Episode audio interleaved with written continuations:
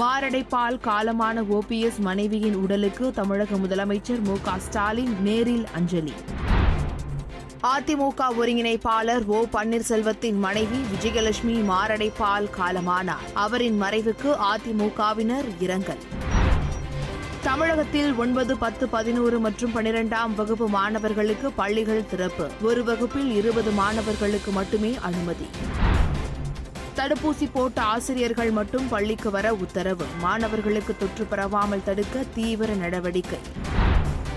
பள்ளிகளில் வகுப்பறைகளிலும் கழிப்பறைகளிலும் கட்டாயம் கிருமி நாசினி வைத்திருக்க வேண்டும். முகக்கவசம் அணியாமல் வரும் மாணவர்களுக்கு பள்ளி நிர்வாகமே முகக்கவசம் வழங்க உத்தரவு. தமிழகத்தில் கல்லூரிகள் திறப்பு. கொரோனா தடுப்பு வழிகாட்டு நெறிமுறைகளை முறையாக பின்பற்ற கல்லூரி நிர்வாகங்களுக்கு உத்தரவு. சென்னையில் மெல்ல மெல்ல அதிகரிக்கும் கொரோனா தொற்று. கட்டுப்பாடுகளை கடுமையாக்க மாநகராட்சி திட்டம் என தகவல். கேஸ் சிலிண்டர் விலை ரூபாய் இருபத்தி ஐந்து அதிகரித்து தொள்ளாயிரம் ரூபாயை தாண்டியது. இந்த ஆண்டில் மட்டும் கேஸ் சிலிண்டர் விலை ரூபாய் இருநூற்று எண்பத்து ஐந்து அதிகரித்துள்ளது. சென்னையை அடுத்த வானகரம் நல்லூர் பரனூர் சூரப்பட்டு உட்பட இருபத்தி ஏழு சுங்கச்சாவடிகளில் நள்ளிரவு முதல் கட்டண உயர்வு அமல். கட்டண உயர்வுக்கு வாகன ஓட்டிகள் கடும் எதிர்ப்பு. இந்தியாவில் முப்பது லட்சம் வாட்ஸ்அப் கணக்குகளுக்கு தடை. தொடர் புகாரை தொடர்ந்து வாட்ஸ்அப் நிறுவனம் நடவடிக்கை.